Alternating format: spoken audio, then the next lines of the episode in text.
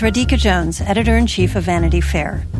If you enjoy binge watching the best TV shows and love hearing from the actors and showrunners who make them happen, then subscribe to Vanity Fair.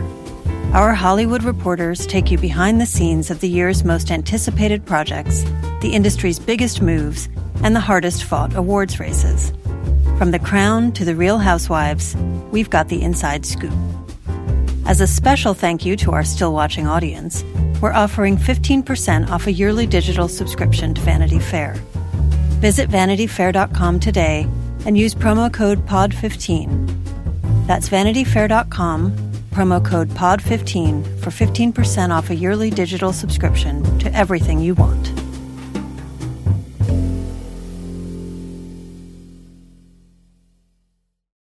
This episode is brought to you by Progressive Insurance.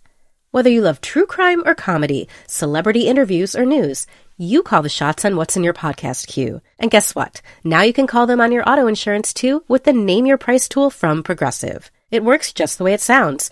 You tell Progressive how much you want to pay for car insurance, and they'll show you coverage options that fit your budget. Get your quote today at progressive.com to join the over 28 million drivers who trust Progressive. Progressive Casualty Insurance Company and Affiliates. Price and coverage match limited by state law. This variant is insubordinate, stubborn, unpredictable. You need the god of mischief. Unbelievable. Wherever you go, it's just death, destruction, the literal ends of worlds. Okay. Change.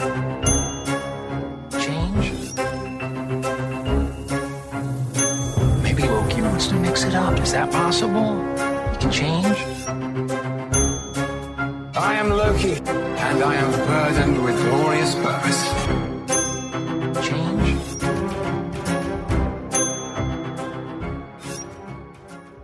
Hello and welcome to the first, the preview episode of Still Watching Loki. I'm Vanity Fair senior writer Joanna Robinson.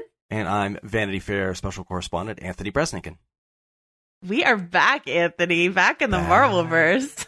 You know, it hardly seems like we left. It was just a short time ago, but it is nice to be back. You know, those fallow periods in between shows, uh, I miss you.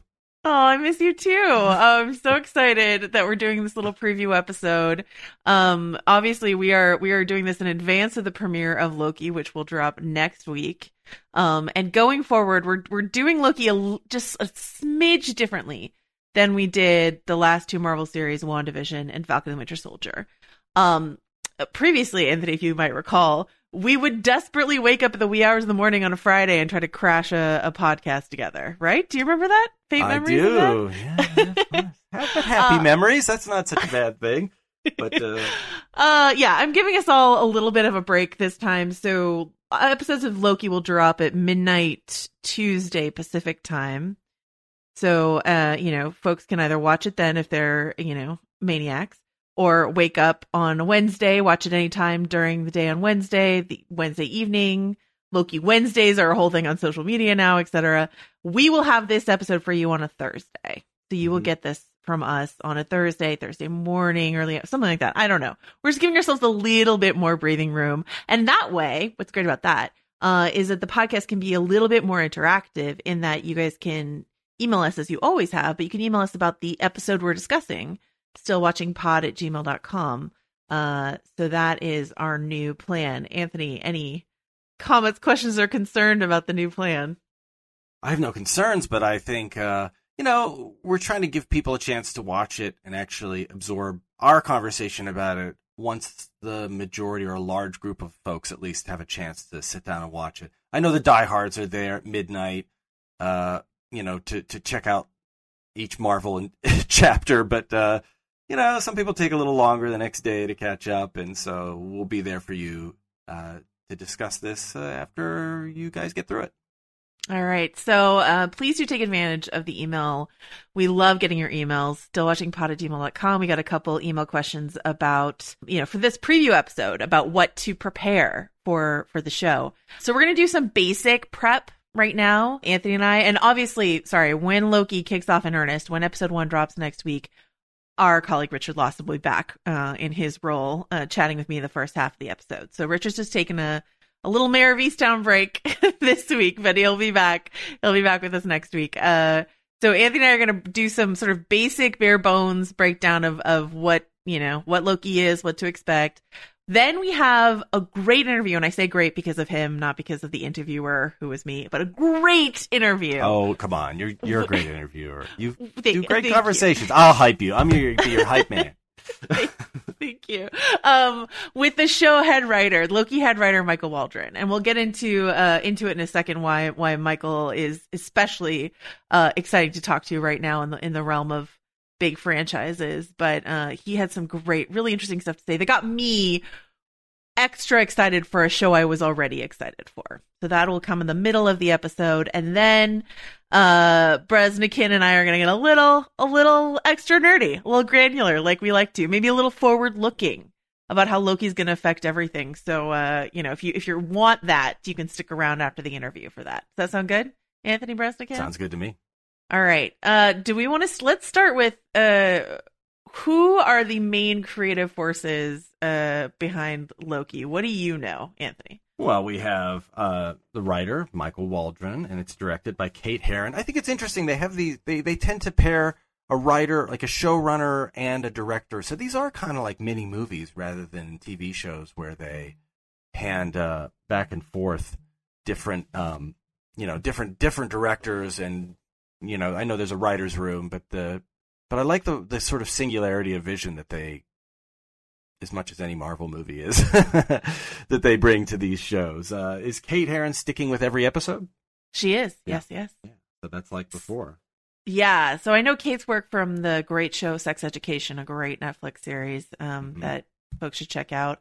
Um, and yeah, I think it's interesting also, not only on each of these shows have we gotten a head writer, they don't, they're not really calling them showrunners. And, my, and Mike Waldron in our interview kind of got into the difference between a, a regular showrunner and what Marvel's calling sort of their head writer position, right? And Adam B. Vary, by the way, has an excellent piece on um, on Variety about sort of the idea of these Marvel shows not having a showrunner per se. Oh. That like My old ODW like- colleague, Adam Vary. I like him. He does good work. Adam's great. Yeah, this idea that they have a head writer and a director for these first three shows WandaVision, Falcon Winter Soldier, and Loki. And they've been al- alternating. WandaVision had a female head writer and a male director for all the series. Uh, Falcon Winter Soldier had a male head writer, female director for all the episodes. Um, and this is another male head writer, female director for all the episodes. So I just like that they're sort of doing that kind of pairing. Um, whether consciously or not, I like it. Um, and so yeah, so that's Kate. I'm really excited for Kate. Uh, we'll be talking to her later in the season. But Michael Waldron is uh, a Rick and Morty writer, and also created the show Heels. That's debuting on Starz. It's about pro wrestling. You'll hear him talk about that. Um, but also, what do you know about Michael Waldron going forward in the world of of Disney, Anthony? Mm, I don't know. You tell me. I'm I'm I'm drawing a blank. Okay, so Waldron Waldron got hired to do this uh show. Then um before Loki was even done, I know he got uh, in hired- a different a different universe we're going into as well. Well, right? that's why Is I that what said you're Disney. alluding to? Oh, I see. Yeah, yeah, yeah. Sorry, I'm sorry. Marvel and Doctor Strange. Okay, so you fill it. Uh, where are we going first with Marvel and Doctor right. Strange? So he's doing Doctor Strange. He's he's he was tapped to, you know, once um they decided to not go with uh the writer and director of the first Doctor Strange film, Marvel tapped Sam Raimi to direct and Michael Waldron to write Doctor Strange 2 uh in the Multiverse of Madness. Mhm. which we talked about a lot when we talked about WandaVision. So he wrote that. So he hopped directly from Loki. Loki wasn't even done yet. And he hopped directly from Loki to working on that. And then Feige was so impressed with everything that he's done on Loki and on Doctor Strange that then what did Kevin Feige do? Anthony Breznican. Oh, Kevin Feige took some money and went to make a Star Wars. He's developing a Star Wars show or Star Wars movie. I, Yeah. I believe that's the current status of it. And Mhm. uh, so, yeah, Michael Waldron was liked so much he got invited to play with those toys. So he's going to be writing on that film. Uh, so that that's the Waldron, the the rapid ascension of Michael Waldron, which is why he's such an interesting person. Um, also just like a really nice guy and and and really smart about story, a great person to talk to. So we have him on the show. We're really excited about that. Um, He was a writer's assistant on Community, I believe. He was. Sitcom, He was. Uh, which the Russo brothers were deeply involved with. So he's got connections to them. Yeah, they left went from everybody graduated from that community college and went on to big things. Uh, you know, they went on I don't- yeah. And I don't think he overlapped with the Russos at at Community. I think they were ships in the night, but um, uh, were they? I will say so. We've got so this this is dropping uh at the same time that I've got like a big profile of Michael Waldron that's going to be on VF.com. Uh, I talked to Dan Harmon about the fact that like uh, Kevin Feige keeps plundering the Harmon treasure chest. Right, took the Russos, uh, took Waldron when they were just about to make uh Waldron the the showrunner for Rick and Morty. They plucked Mhm. Waldron out of there. They took Jeff Loveness, who is another Rick and Morty writer, and he's writing the new Ant Man film. So like, uh, and when I talked to Kevin Feige, he said he was a big Rick and Morty fan. So I think he's just sort of peeking over the fence at Harmontown, seeing who he can pluck. And I asked Dan Harmon, I was like, would you fight Kevin Feige in the street for all the people that he's taking? He's like, well, I would, except Kevin Feige's so nice. He would just be like, oh, I think it's great you're fighting me. That's great. I think this is awesome. So he's like, what's the point? Uh, so yeah, so I talked to Harmon, uh, and Jeff Loveness about Waldron and sort of his, his big rise here. So that's over on uh, VF.com right now as you listen to this podcast. So that's, I mean, I'm already excited. we haven't even gotten good into the show provenance. I mean, it's a sign of things. A nice pro- Loki's a nice prologue of things to come. Yeah, exactly. Um, something that Nate Moore said um, when we talked to him for Falcon and the Winter Soldier, one of Marvel's longtime producers, was that WandaVision, Falcon and Winter Soldier, and Loki were the first three shows that they brought to to to Bob Iger at Disney when they were saying like we want to launch Disney Plus and these are our first three pitches, and they were sort of surprised that their first three pitches got the green light, but I think the thing that Nate Moore said at the time was like, well, if you've seen Tom Hiddleston at Comic Con, you know that it's like irresistible to build a show around him. Brez, were you at that Comic Con when Tom Hiddleston took the stage as Loki? Oh, I was. So there's like a strobe effect, and then he comes out in costume Yes. and essentially recreates his scene from the first Avengers, where he makes what's that basically like wants to rule over a group of people. You know, when he stands in front of that crowd and is like, "Kneel," and they all kneel except for one man. So he kind of came out and and uh, trash talked the audience. It was very WWE, if I'm being honest. and uh, he was the heel, and now he's the hero of this story, or at least the protagonist. Uh, possibly. We'll see. We'll see. We'll see. Um, and then last thing I'm going to say, sort of like big bones premise of this is that uh, we asked Michael Waldron the my favorite question to ask these these uh head writers, like, what's the one comic book recommendation that you would give to someone uh before they Mm. dive into your show? This paid off really well for us with Falcon and the Winter Soldier, right? Because Malcolm Spellman recommended The Truth, which was the Isaiah Bradley comic. Mhm. And that wound up being one of our favorite parts of the show was the Isaiah Bradley stuff, Red, right? white, and black. Yeah. Yeah. Mhm. So, uh, so Journey into Mystery by Kieron Gillen, not to be confused with Karen Gillan. Uh, Kieron is K I E R O N, Gillen G I L L E N. Journey to Mystery is a hard thing to sort of narrow down, but the run we're looking at Mhm. specifically here is 622 to 636, and it is about Kid Loki. Yeah. Um, yeah. I I dug into this comic uh before we started. Anthony, did you get a chance to look at it yet? I did, yeah, and it's. Yeah. I think you know the the comics never are are a one to one correlation with the movies, but you can kind of see this. Uh, it's like a post Ragnarok type of story if you think of it that way. Asgard has been destroyed, Loki has been destroyed, but he exists in these other forms, and uh, those other forms are kind of falling back into familiar patterns. I guess we'd say. Yep. I mean, we'll uh, the kid Loki is interesting, and and there may or may not be a literally a kid Loki in this series. We're going to talk about that in a second, but um, you'll hear from Waldron about like why that comic was interesting to him. But like as you say, it's never a one to one, right? But it's more like what is the essence of this comic that has interested these writers, right? They didn't do the Truth Red, White, and Black comic for Falcon Winter Soldier, but the story of Isaiah Bradley was interesting to them. So like what is it about Kid Loki? And like I said, you'll hear Waldron talk about it. But I really enjoyed reading this comic once you get used to the like Thor font that they use in all the Thor comics. Um, It's a weird good one. it starts off with a lot of bursting creatures too, which I think is like okay. Once you can get through that, then you're in in a good place. But I, But I mean, fun, What. I what what what struck me about it is it's it's like about it's about a character who's struggling to be good, like struggling to be different. Like how much can you actually change? and Right. and I know this is a divisive movie, but it reminded me a little bit of Joker, uh, the Todd Phillips film with Joaquin Phoenix, in that Hmm. there's a character you kind of empathize with, but then kind of don't, and then re- it it it's a it's a story that's really pushing you away from the central figure. Uh, as they push away from their better instincts, you know, there's a scene early on where the specter of the deceased Loki arises after a series of riddles are are uh, are are solved, and tells Kid Loki like I did, I I I did all this. I allowed myself to succumb in order. The only the only person I would do that for is myself.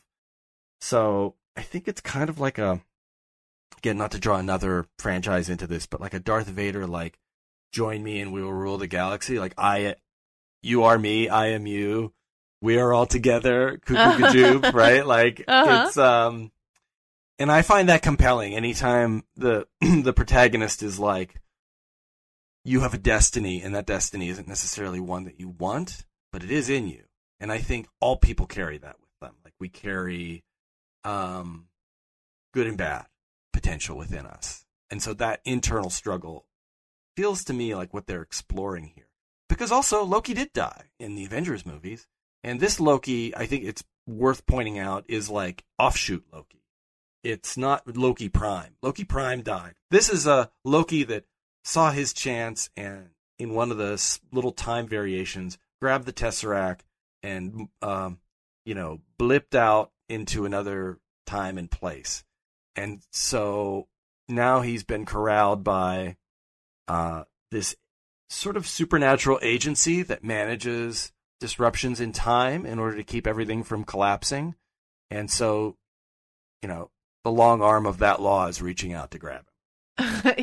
yeah, no, that's a great that's a great point. We should we should point out uh, underline that this Loki is the Loki right after the Battle of New York, right after having lost the Battle of New York, right? Uh, in Avengers, that's when he skipped out, which means this is a Loki who has not lost his mother, Freya. This is a Loki who has not built up his relationship with his brother. Uh, you know, this is a less evolved Loki. Um, and uh, you know that's, that's it's kind of a fun thing to do. That's a soft reboot on a character who has, I think the phrase Waldron used was arced out, right? Like has made his emotional development. Now we get to reboot and go back to like, uh, you know, a less mature Loki, uh, possibly more fun Loki if that's if that's your flavor of fun. Um, so so that's where we are are setting up here. Let's go to that agency that grabs Loki. So this this uh this world that we're in that we're launching off of, if you've seen any of the trailers, you will see it, uh, is the TVA. Uh, uh, Anthony Breznican, what can you tell me about the TVA? I mean, we don't really fully know. We know what, what's been shown in the promotions, but, uh, you know, we have an understanding ourselves that this group is, they're kind of like the FBI, but they're not in our timeline. They're not in any timeline. They're these sort of, uh, watchers. They're in their own dimension outside of it. Uh, you know, and that they were created as a sort of retroactive way of fixing disruptions in the, I guess you'd call it the time space continuum. Um, you know, it's uh, it's a little bit of a high concept, but you know, whenever you're dealing with time travel, that's how it goes. Uh, what else do you think people should know in advance? Like I do that. I I'm I, I think unpacking it as part of the show is kind of the fun. So I don't want to spoil it too much for people. But what else do you think is is necessary? Sure, if, uh, you know a fun thing that um, if you if you look watch the trailers, there's a lot. It looks like it's both beautiful, like in a sort of 1960s kind of sci-fi way, and uh, like very uh, you know uh tedious bureaucracy at the same time um and i think they've said in other reviews that they were inspired by the dmv to uh Yeah. to create the tva right uh It's very like, a little- bureaucratic. It's not it's not Yeah, yeah. magical. It's a bureaucracy. a lot, A lot of of lines paperwork. and paperworks and stuff like that. Uh, but you've got a couple different uh, levels of authority here. Uh, so so we could just yeah, we don't have to get too much into it. But I will say that like from what I know from the comics, Um, I, we should say I haven't seen any of Loki yet, right? So I'm not spoiling anything, but like from what I know from the comics, um, like a punishment, you know, if the if the TVA sees a branch of time, something that is too wildly outside the realm of acceptable branching of time, and we learn in Avengers Endgame that like the timeline can branch, right? Um, if they see something that's just too chaotic, too out of, is going to just screw everything up, they might delete a person or delete a timeline. That's something that they can do. So they can blip you or your entire timeline out of existence. Right? So that might be something that they're threatening Loki with, possibly. I don't know. Um They're like time gardeners in a way. Like they can just prune it back. yes, yes, I love that. Um, we've got three levels of authority here. We've got at least right. We've got judges, um, and and let's go into the casting a little bit, right? So we've got ju- the judges, uh, and Gugu Mbatha-Raw is playing one of the judges named Ravonna Renslayer, who we will come back to in sort of the minutia section. But that is the the judges. That's We've a very Harry Potter sounding name, don't you think? She would be. A, yes. She would be in Ravensclaw with the name. Yeah, like yeah, yeah, that. yeah. Rowena Ravenclaw, Ravonna Renslayer. I got you. Uh, we've got Owen Wilson, of course, here. He's an administrator playing Mr. Mobius M. Mobius. Can we s- Um, pause on that name now, or do you want to get to that later? Yeah, So do, go. Mobius, again, these are these are how would you describe them? Like mystical beings, supernatural beings in some way. I think in um, the comics, a lot of them are clones, to be honest with you, but I, I don't, I don't know what we're dealing with in this uh, version here. Yeah, but they're not human per se, Not, right? yeah, I would say They're- no. There's something else. And uh Mobius anybody who's taken a strip of paper, twisted it, and then connected the ends knows that at that point you have a two dimensional object that only has one or a three dimensional object that only has one side, which is weird. Like you could trace the edge and you just keep going in a loop. So Mobius strip is that little schoolyard craft. Uh, and so there's a bit of like infinity implied in the name. He's he's uh he's an infinite infinite type being. I guess. yeah. And we've seen this uh the Mobius concept in the MCU recently. Um in Endgame when Tony Stark is trying to crack time travel. He he figures it out by using an inverted uh Mobius strip. Uh, Mhm. is his endgame time travel approach. So there's that. And last but certainly not least, we've got the time monitors who are sort of like the, you know, the the physical enforcers of of this agency. Uh Wunmi Mosaku is one of them. She's fantastic. She was so good in Lovecraft Country.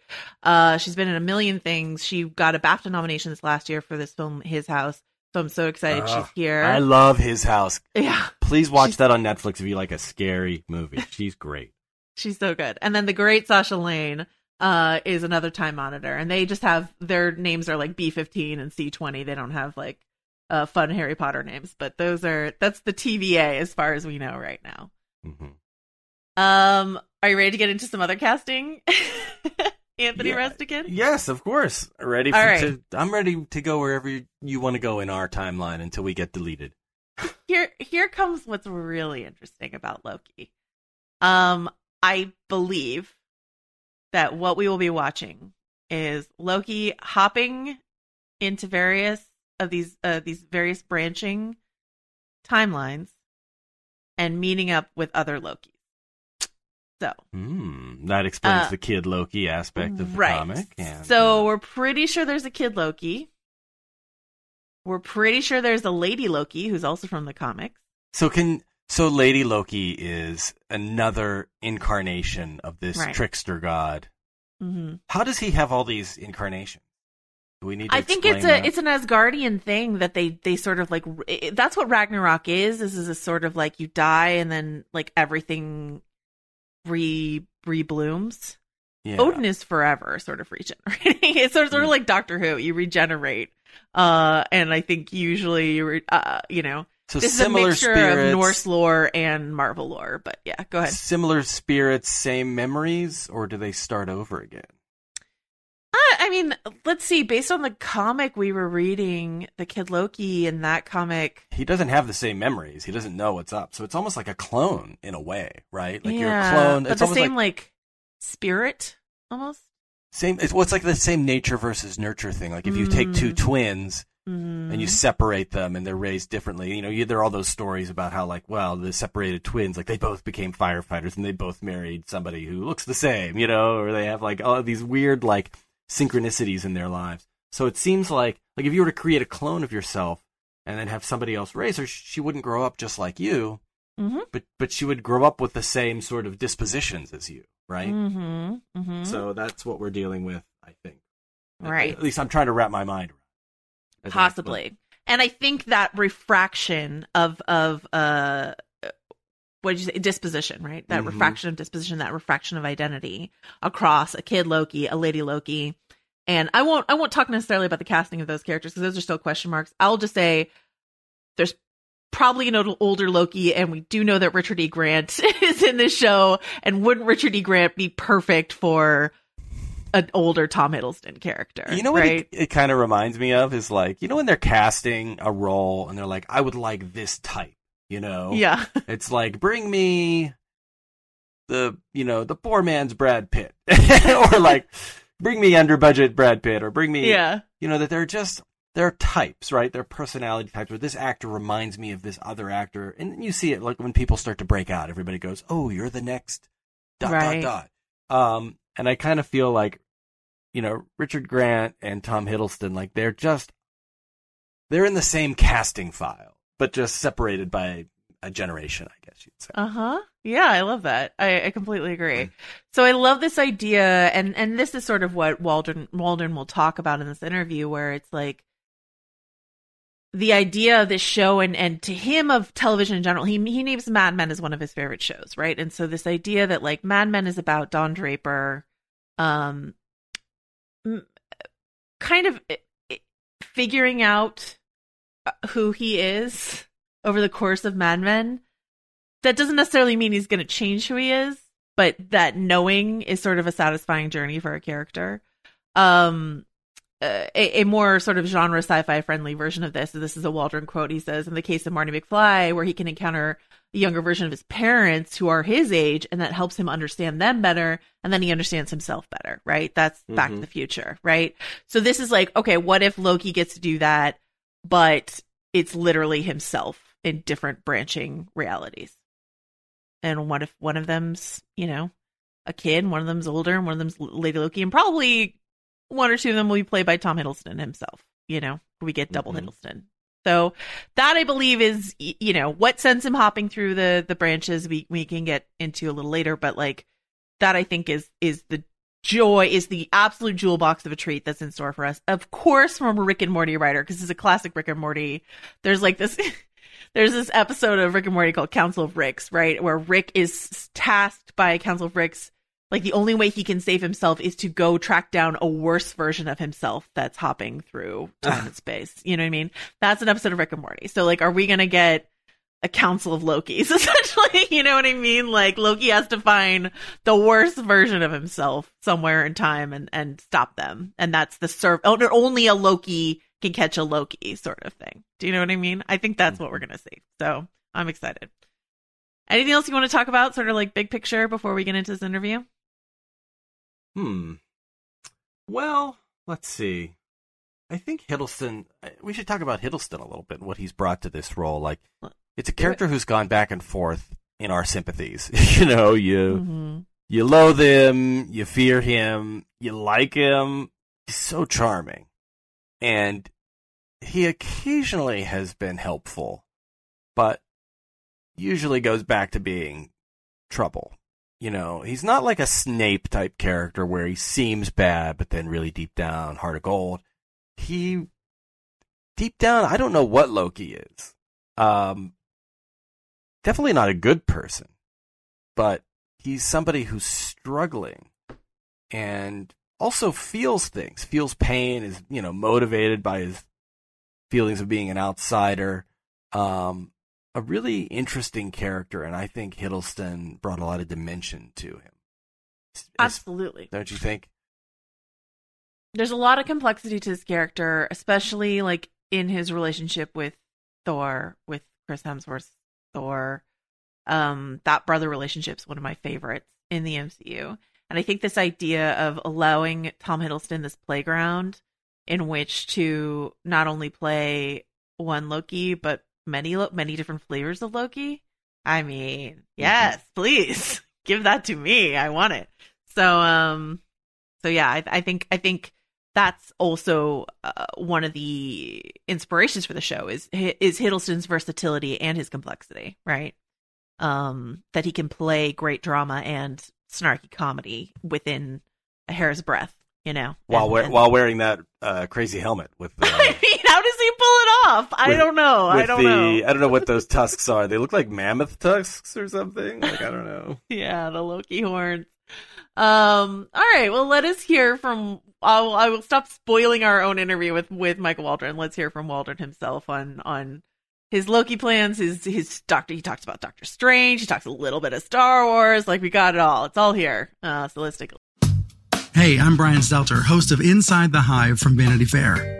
This week, with the help of Dan Adler and Olivia Nuzzi, we're going inside the media circus swirling around Donald Trump's criminal trial. People want coverage of Donald Trump. There are sort of shades of 2015, 2016. I found it to be a, a total break from the reaction to a lot of Trump coverage in the last two years. Join me, Brian Stelter, on Inside the Hive from Vanity Fair. Listen wherever you get podcasts. Apple Card is the perfect cash back rewards credit card. You can earn up to 3% daily cash on every purchase every day. That's 3% on your favorite products at Apple, 2% on all other Apple Card with Apple Pay purchases, and 1% on anything you buy with your titanium Apple Card or virtual card number. Visit apple.co slash card calculator to see how much you can earn. Apple Card issued by Goldman Sachs Bank USA, Salt Lake City branch. Subject to credit approval. Terms apply.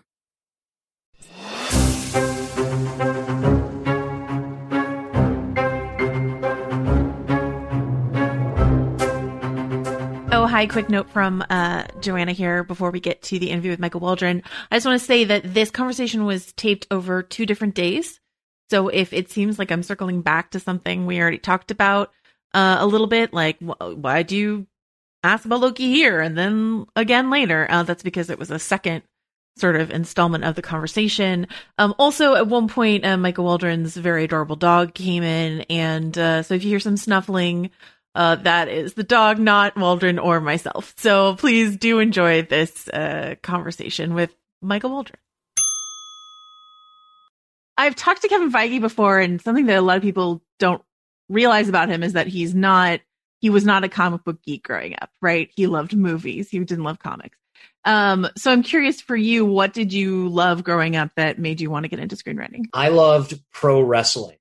That was that was what I loved. That Mhm. that was like that was my that was like the first serialized storytelling that on TV and and that I was drawn to in like the 90s. There wasn't everything was so procedural and I remember as a kid watching like Power Rangers and stuff, you know, would drive me crazy. They'd have these big battles and everything and then the next week uh it's like well that didn't even happen. And it and it drove me crazy. But so i think what i loved about wrestling even as a kid was there were stakes. Uh if if you know hulk hogan turned bad uh one week that had big ramifications for the rest of my life as far as i was concerned. Um and so i think that's why i was so drawn to it. Tell me about your adventures uh, through the blacklist.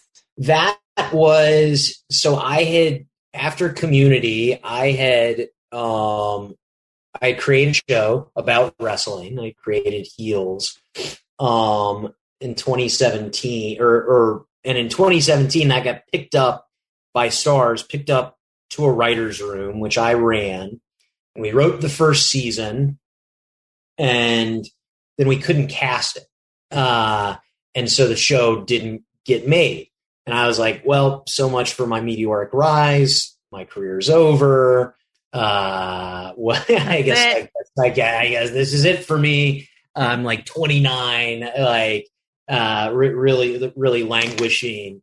uh, and I, and I was like, you know, I came out here wanting to write Marvel movies and wanting to write Star Wars and, and that stuff. And, and I asked my reps, I was like, how, do I, you know, I created a, a TV show about wrestling. How come I'm not on the Marvel list? And they're like, because you haven't written a movie.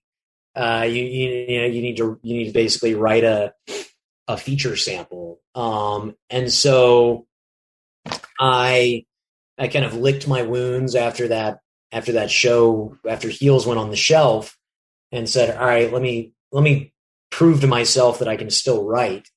And, and that was when I wrote Worst Guy of All Time, um, which I wrote really fast. I, I, I basically, I just wrote a draft in like two weeks and then spent a few months just revising it and everything. And, and that was, you know, af- after a year of, uh, grinding it out on like a premium cable drama, uh, with like, with like serious themes and everything, it was fun to just write something with, you know, that was a comedy with a lot of romance. I love, I, I think I, I, would be happy just being Nora Ephron. Uh, is the is the truth. Uh-huh. And so this this was my my sci-fi uh, attempt attempt at that. And so that you know I, I wrote that script and it and it was a blast. And I I kept I, I went on to Rick and Morty that year 2018. I worked on season four. Um, and then it, it wound up on the blacklist and that that was an amazing you know the, those guys are so so great what they do. It was like it was like really cool just kind of like going through that whole process um meeting all the other different writers. You know when i when i went into pitch on loki i think the first thing kevin feige said to me was congratulations on the blacklist. And i was like oh shit was, oh no. Glad, glad, i got on that thing. And so tell me about that first marvel meeting. How did you get it? How did you get in that room? I, you know I, I had heard that marvel was was doing a loki tv show about mm-hmm. time travel. I, I had just written this stupid little time travel movie and i you know and i knew that was was hopefully a good enough sample to to get me in the room. And so that you know that's that's what got me that first meeting with uh Stephen Broussard and Kevin Wright who were the two primary producers and executives on on the project and I came in and I was honest with them you know I think like Kevin Feige I I'm not a, a massive comics nerd Right. Uh, you know, I grew up again a pro wrestling guy, probably more of a Star Wars guy. Uh-huh. Um, but my love of Marvel came from the movies. I knew even then, before I'd ever worked with him, how good of an actor Tom Hiddleston was. Mm-hmm. Like, know, all right, suddenly just the ceiling for the show felt so high to me. Here's this blockbuster movie villain who's known around the world and so beloved. And we're going to get to do six episodes with him. Like, like, like you're going to get to do what great television does, which is deconstruct that character in a more intimate, um, quiet, occasionally digressive way. It's like my favorite shows, Mad Men, The Leftovers, stuff like that. Like, like getting to do that with Loki. Yeah. I, I, just said to them, I was like, guys, I, I, I think this should be the best show ever made. Like that, like that, that was my pitch was like, you know, what if the Loki show was simply the best show anybody's ever seen? Not a bad pitch. Yeah. I'm curious. Um, uh, you know, I've talked to, I've actually talked to some other people who pitched on, on Loki and I talked to Jac about her process and, and I know that, uh, for WandaVision. And so I know that going in, you go in and you get some, a basic structure of what they want the show to be. They already have an idea of what they want the show to be, and then you've got to hang some meat on those bones. So what can you say about sort of the, the meat that you put on the bones of of the idea that they had? Yeah, I mean they they had they had the world. That that was the big which you know to their credit was such a brilliant creative choice on their own that came from Kevin Feige, Kevin Wright, Stephen Broussard to put Loki in the world of the TVA. And so that that was the sandbox uh, that we had to play on. And I think what I came up with was the the emotional engine of the of the whole thing. You know, this is a character that's there's been 10 years of movies with this guy. Like he's mm-hmm. lived and died uh, many times, in mm-hmm. fact. how how do we make sure we're not just doing the same thing we've seen before? Uh, how, how do we break new ground with this character? And and so it was just figuring out that emotional core. What was I going to rip off uh, in each episode? that, that was what what great better movies and TV shows did I intend to rip off? Can you tell us some of those better movies and TV shows you ripped off? Oh man, I mean, so so many. Blade Runner for sure. Mad Men. Before Sunrise. Before Sunrise. All sorts of inspirations. Catch Me If You Can. Another big one. Um, let me ask the really nerdy question then, which is: I know you're not a comics guy necessarily, but obviously, if you're going to write the Loki show, you have to read the Loki comics. So, oh. Um, if you could recommend one Loki comic for folks to read to get, you know, prepared for the show, what would you say? The kid Loki comic it was one that I was I was really drawn to that I that I just thought thought was very cool. It's the journey into mystery, but it's Loki dies and is reborn as a as a child.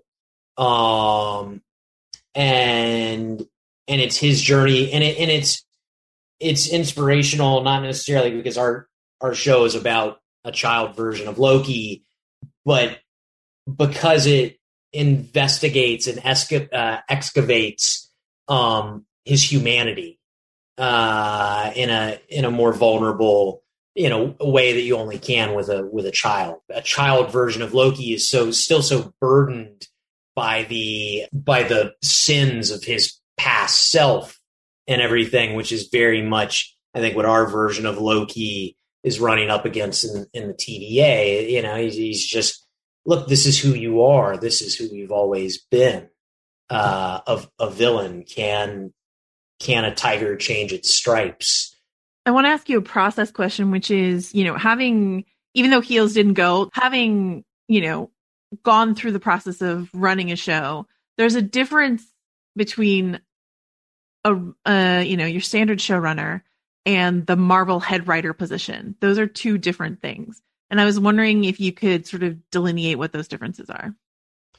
Yeah, I mean, I you know, I think the simple thing is that a regular showrunner, like on Heels, you start out, you run the writers' room, and then as things proceed in production, you kind of stay the chief decision maker, uh, you know, in on set, um, you basically fulfill the role that a director does in a feature, mm-hmm. where you're the final say on set, in post, in everything. Right. It's you're the author of that of that thing.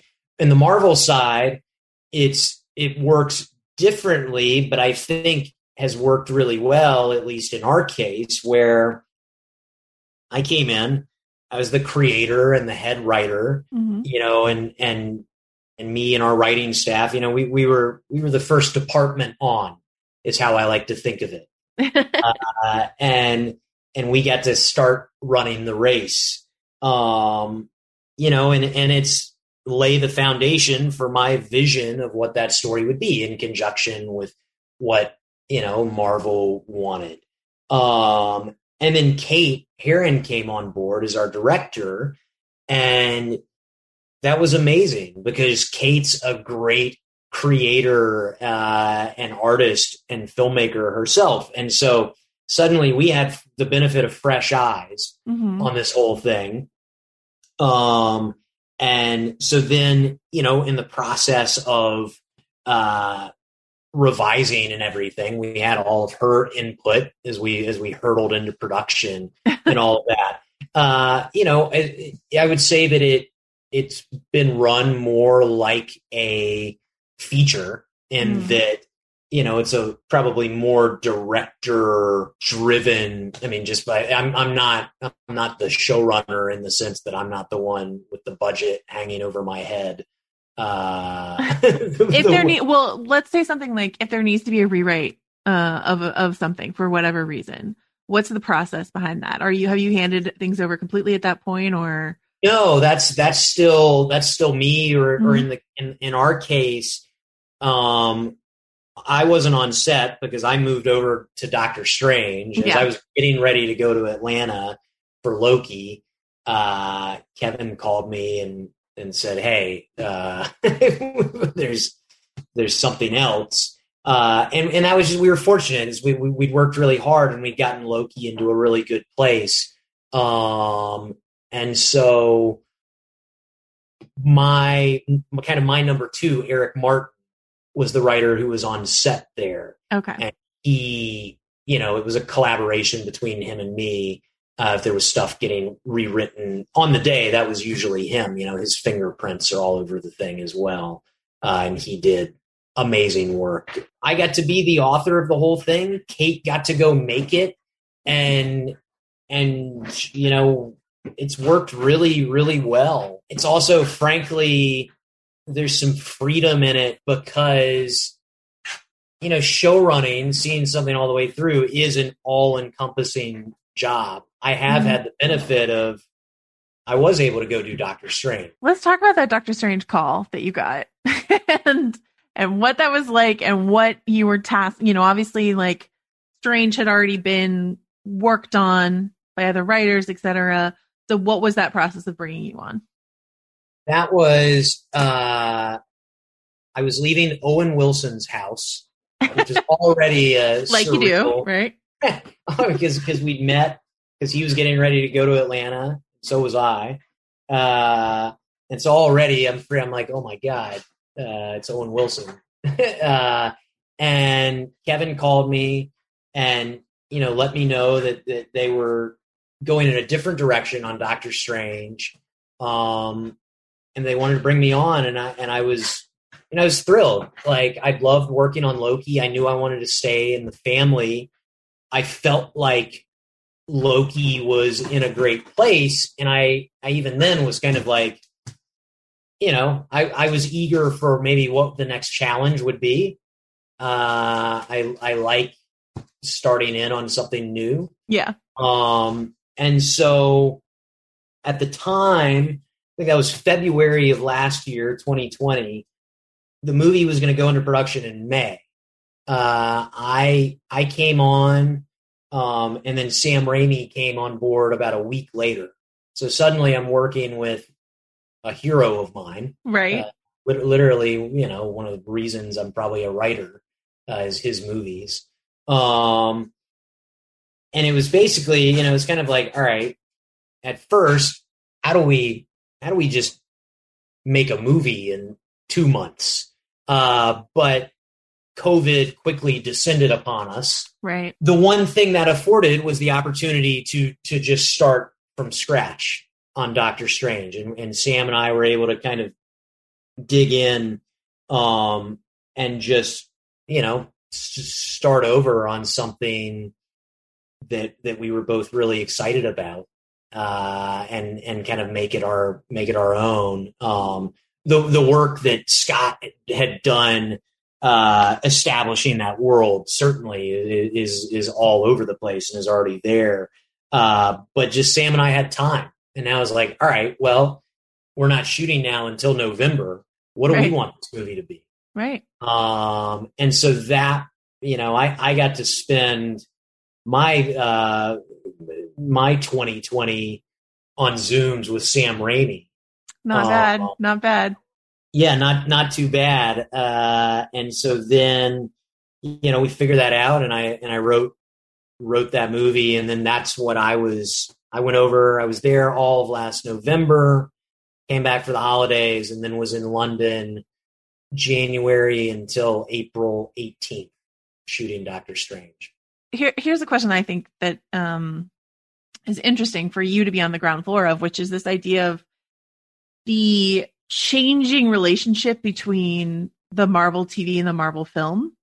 Um, because you know, Kevin Kevin gave that interview recently where he was like, "Oh yeah, Strange was supposed to show up at the end of WandaVision, and we decided that that was not the direction that we wanted to go in." But when something like that happens, how does it ripple over into your film? A decision like that on the on the TV side.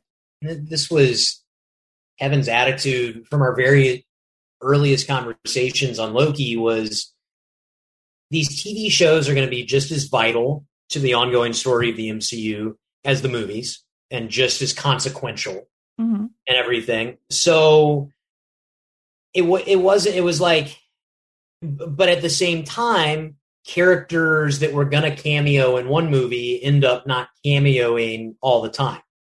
Sure. Like so so it's like it was it was more just like okay Doctor Strange didn't show up in the tag of that. You know, it, it, wasn't the fact that it was t- that WandaVision was TV him not showing up in a TV show versus him not showing up in a movie didn't really affect things one or one way or another. It was more just like, yeah, you just you roll with the punches. The story is always sort of shifting.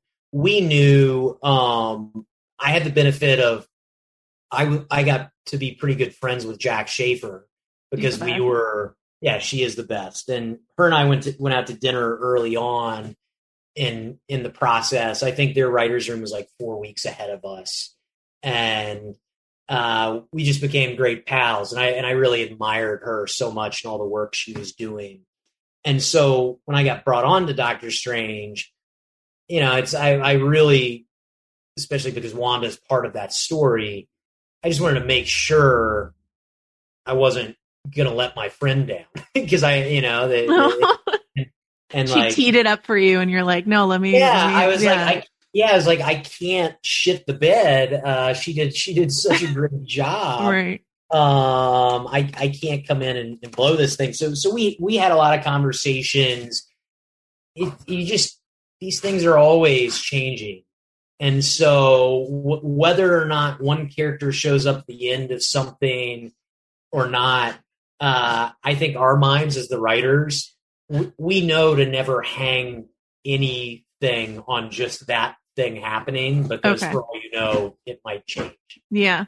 Oh, I'm interested about this sort of like growing um I don't know if you want to call it like community of of Marvel writers that hasn't really been the case in in previously in the MCU, but like your friendship with Jac, I know that Je- your friend Jeff's working on Ant-Man, you know, stuff like that. So is there sort of like this feeling that there's this growing little class of Marvel writers that are able to talk to each other, bounce ideas off each other, that sort of thing? it's certainly great because we are working in a shared universe.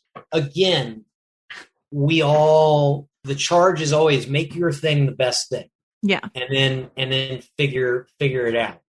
But Jeff Loveness, who's writing the new Ant Man, is one of my closest friends because we worked together on Rick and Morty and just became great pals. Right. And so uh, he's dealing with the quantum realm, and I clearly was dealing with time travel and the multiverse.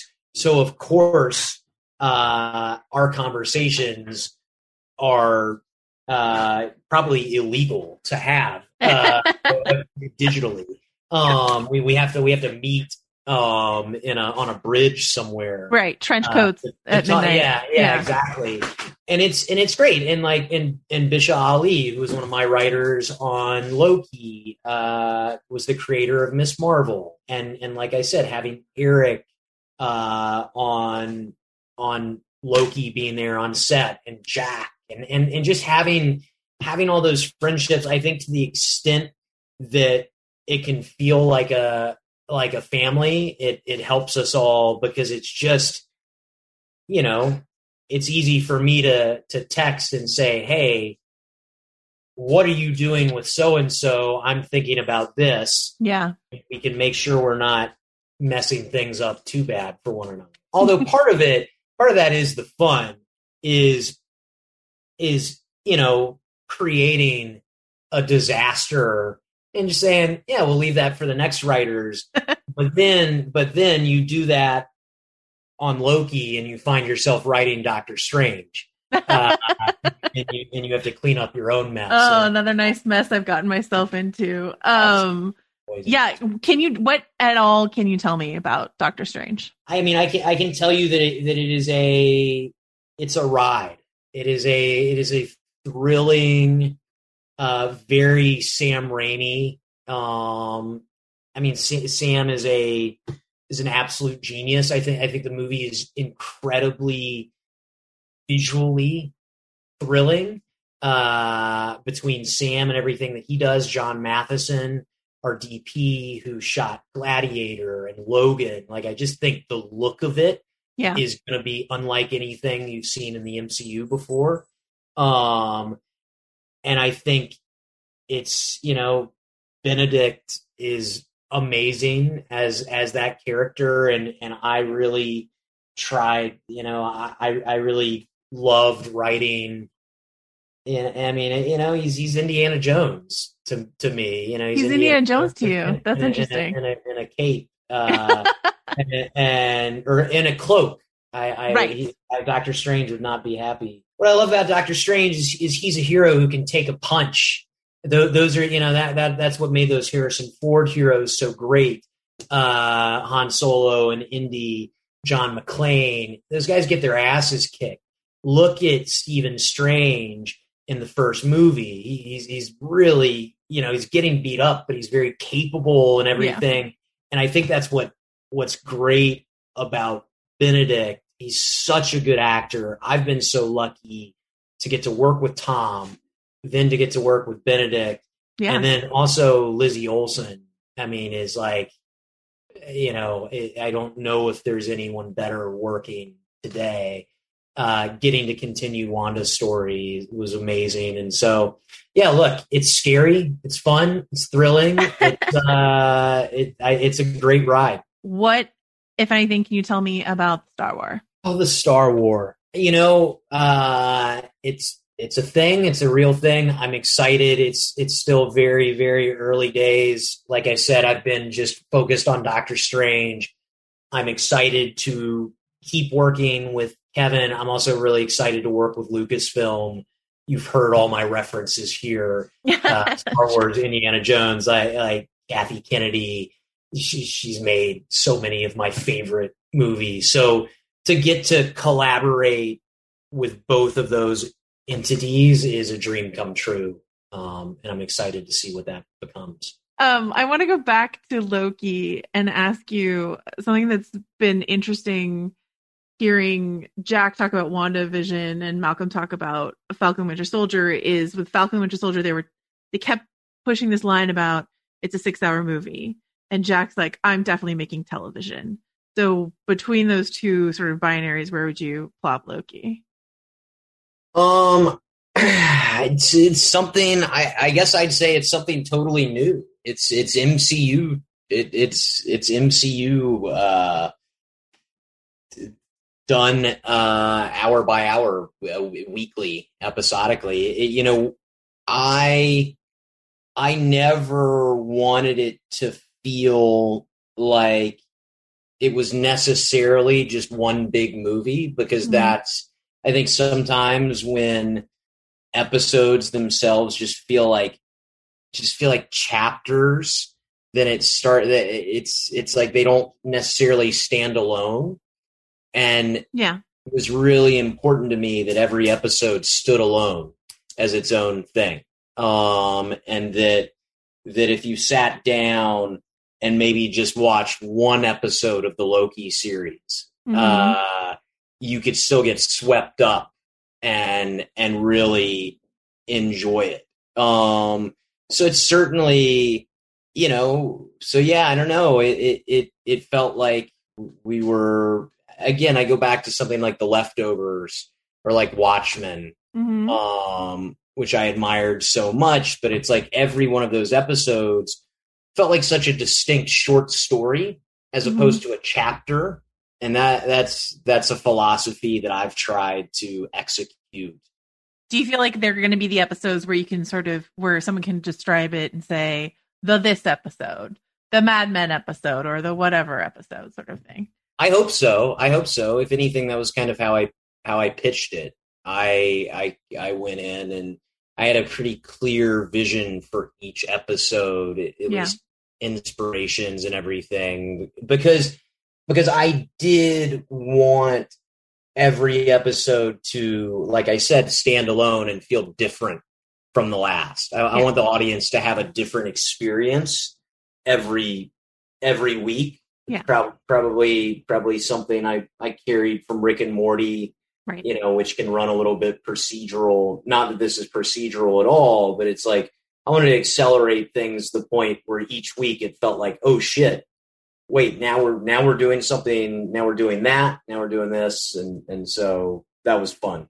It's so easy to describe a Rick and Morty episode, right? To someone, you can just drop one word and they're like, they know exactly which episode you're talking about. Exactly, exactly, and I think Yeah. that's a yeah that that's the sign of a great episode of TV when it's like, oh, it's that one, it's that Yeah. episode of Loki. So I hope, I hope you can identify our episodes by that or by their respective uh, gifs, gifs, whatever, whatever. Oh, you're uh, re- you're ready for the memes. You're excited. Yeah, that's that's that's what I told Kevin in my pitch. I said, I, I you know what, I'm going to give you a lot of iconic gifts. oh, I mean, So uh, what that- more could the show ask for? That's what uh, the fans want. if if Baby Yoda has taught us anything, it's that gifts can definitely sell a television show. Um, all right, so you mentioned two Damon Lindelof shows back to back. Is is Damon a, a big influence for you? Yeah, I mean, I, I mean, I'm certainly a huge fan of his. Like, I I mean, Lost. I watched Lost in college. That that was like, you know, what a phenomenon that was. The, Mhm. the Constant is maybe the best episode of television ever. And I, but I think The Leftovers is, you know, Mad. I guess Mad Men's my favorite show. I think The Leftovers is just behind it. I, I think The Leftovers is astounding, and and it's. I just I loved especially the episodes that tended to digress that would you know follow Matt on the boat on the Yes. ferry or, Yeah. or something or, or Nora at the conference. Yeah, I, I admire the leftovers so much. I love that show. Dan Harmon must also be a big influence for you. Can you talk about like what you learned from Dan? Dan's great. I mean, Dan, you know, he's you're lucky when when somebody that you just admire as a as a writer as a, as a mentor becomes becomes a dear friend. Uh, Dan is just first and foremost like a a great dude, you know, and and just like a the kind of guy who will let the writer's PA sit in the room and pitch jokes and ideas and not uh not look down on you not make you feel stupid but but embrace that and and help you know and it, and it's it's like you know he, he just he ran such a democratic room when i worked with him in, in the sense that it's just always the best idea won. I mean dan is a notorious perfectionist uh you know and, and it's so it can always be better to him. Um that is he, he's I, I would say he's he's probably rarely satisfied so am i. Uh, i'm always the least happy with everything uh, i'm i'm doing but uh, to me that's that means that we're doing it right. Yeah. um there there was a, there was something that i i heard from bob Murawski, who's the editor on doctor strange too that he learned from Ors- orson welles which is you, you must be the enemy of the film. Uh and that's i feel like harmon does a great job job of that in a way of just like the enemy of the script in the sense that like can this scene be better? Can this joke be better? Can the, can this emotional execution be stronger too? And then just practically he's just great at accelerated storytelling. You know i mean it, it's beyond just the pure story structure that he's known for hmm um with with the story circle and the hero's journey and all that. It's just you know look at rick and morty. We blow through four sci-fi concepts in an episode that frankly i'd be sitting going shit why did i pitch that? I should have just written a spec based on that. I had this one sci-fi idea that i could have probably went and sold and now it's just the first quadrant of this episode and rick Right. ends up making fun of it within seven minutes and and and it's like but it's that's the confidence that it's like well you're going to come up with a better idea on the heels of that and Yeah. so you know that's what i learned from dan Do you feel like uh Loki runs at a, a similar pace?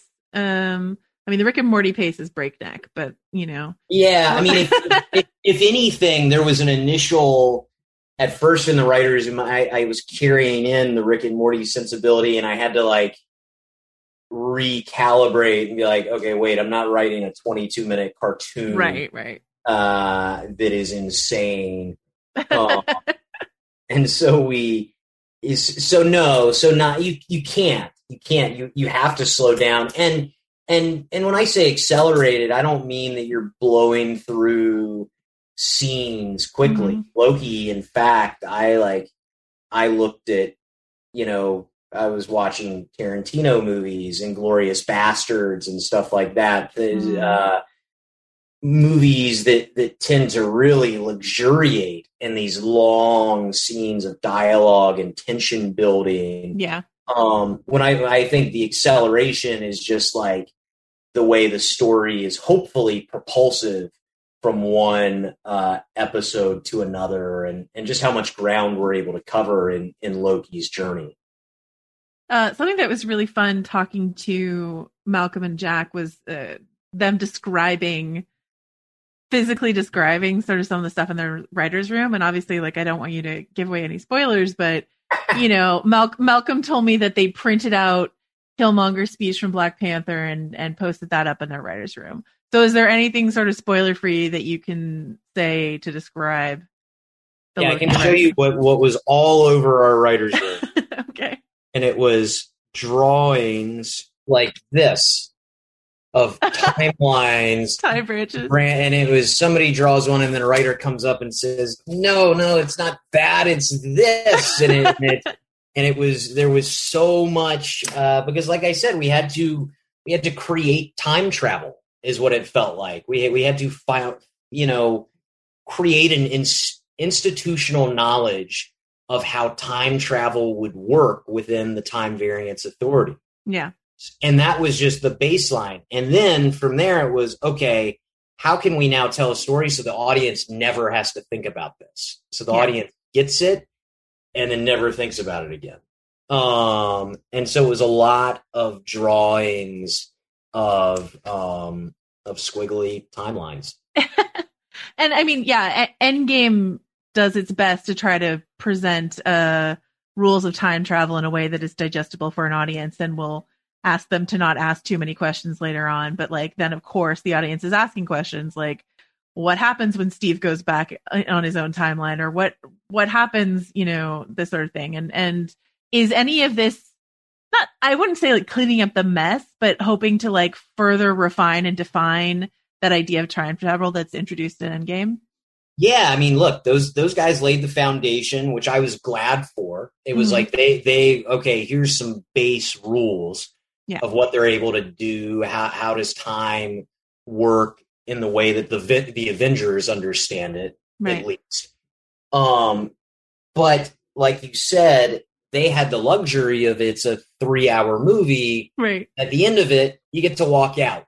And and it's like you're going to talk about the time travel and everything, but you're not it's not going to sit with you and probably ruin your experience of the movie. I was always very acutely aware of the fact that there's a week between each of our episodes.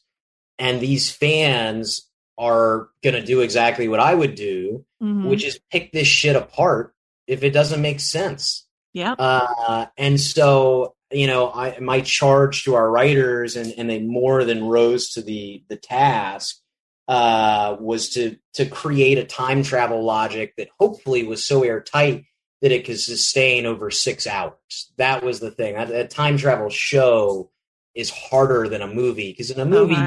You can just say, "Well, who cares? It's time travel." I know it's kind of bullshit. I we we had to we had to make sure that a lot of this stuff lined up, and and that it, that was hard, but it was fun. And there's some there's some time travel sci-fi concepts within there that I was like, I, I'm eager for my Rick and Morty colleagues to see to be like, hey, look at look at what we came up with. Yeah. I know Kevin is a huge fan of, I think the legend is that he missed his prom because he was in line for Back to the Future 2 or something like that.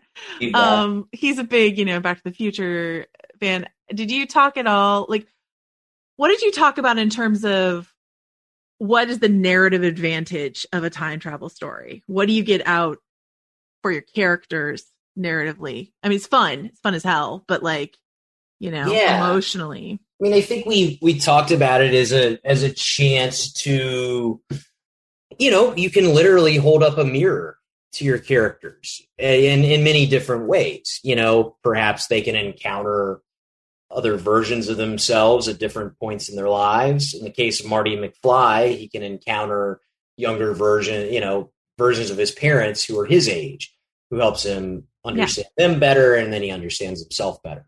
Um, so I think it was, you know, a character as complex as Loki. I think everybody would agree this is a complex character. Mhm. That, that what what he's got going on is you know is is pretty intense up there and and he's he's always he's dealing with a lot and so it was a it was a show that was always going to require some real self-reflection because isn't that what that to me that's what great television is. Like a great a great movie is about going through a transformative experience that mm-hmm. that fundamentally maybe changes the way you act the way you the way you behave. Yeah. the best tv to me like mad men is about characters becoming aware of who they are and maybe why they are the way they are don i, I wouldn't i wouldn't say that don draper necessarily changes uh too much i mean may, maybe you know maybe after he made that coke commercial he he wasn't miserable anymore but yeah. but Maybe he- maybe Esalen changed him. Yoga on the side changed him. right Maybe. right but but i think he gained an awareness of who he was of how he was broken of why and i think that's that's an interesting thing that that television does. And it, it's holding up that that mirror. And so uh time travel you know for a million different reasons gives you a lot of cool science fictiony ways to do that.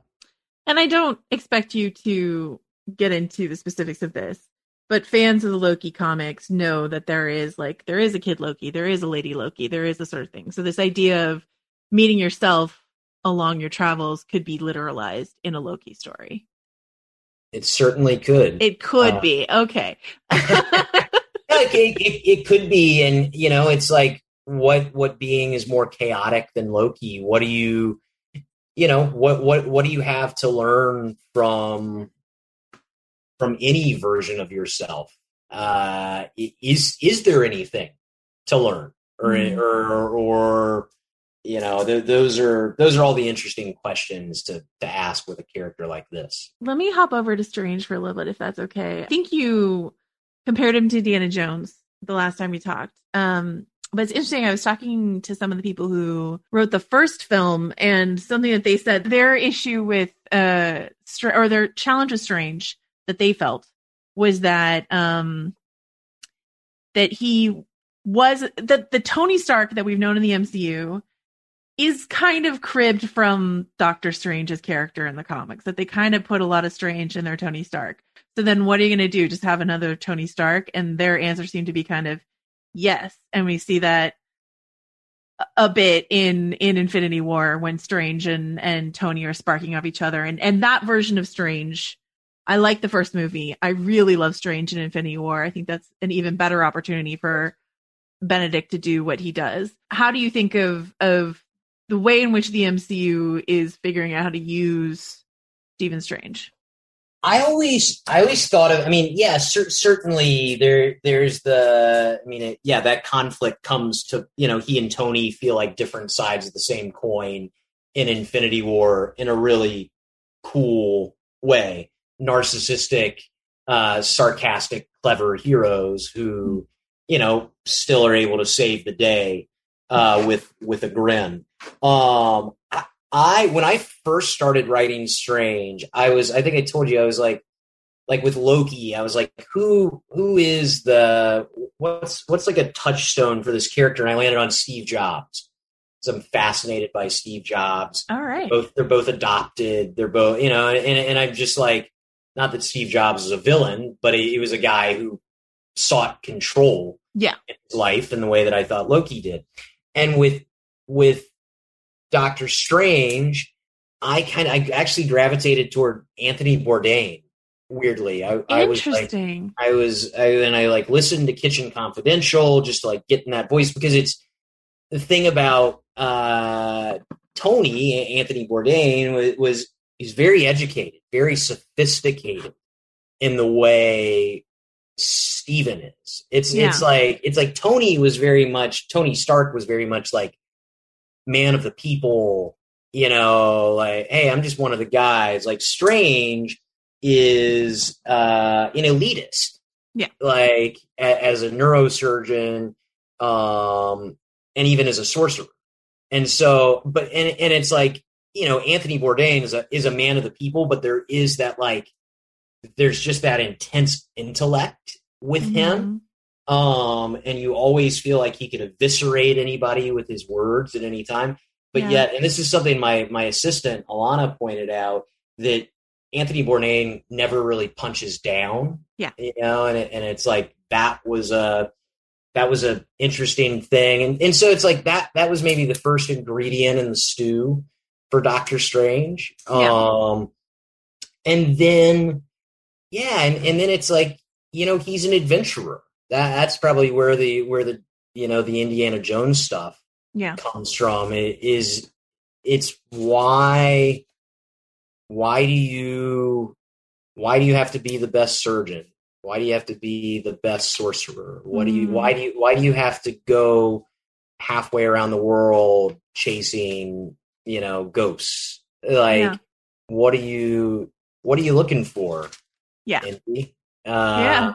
and and that's that stuff's interesting to me and and i think that stuff's interesting to benedict and so so yeah he's just he's a he's a cool he's just a cool hero i loved writing him Given that Steven is a is a person who can open up a portal and step into another country in a second, or um, you know, uh, another multiverse, if that's what you know your story is about. Um, then you're thinking about world travelers, right? You're thinking about who's who's someone who's curious enough to to hop around the globe like that.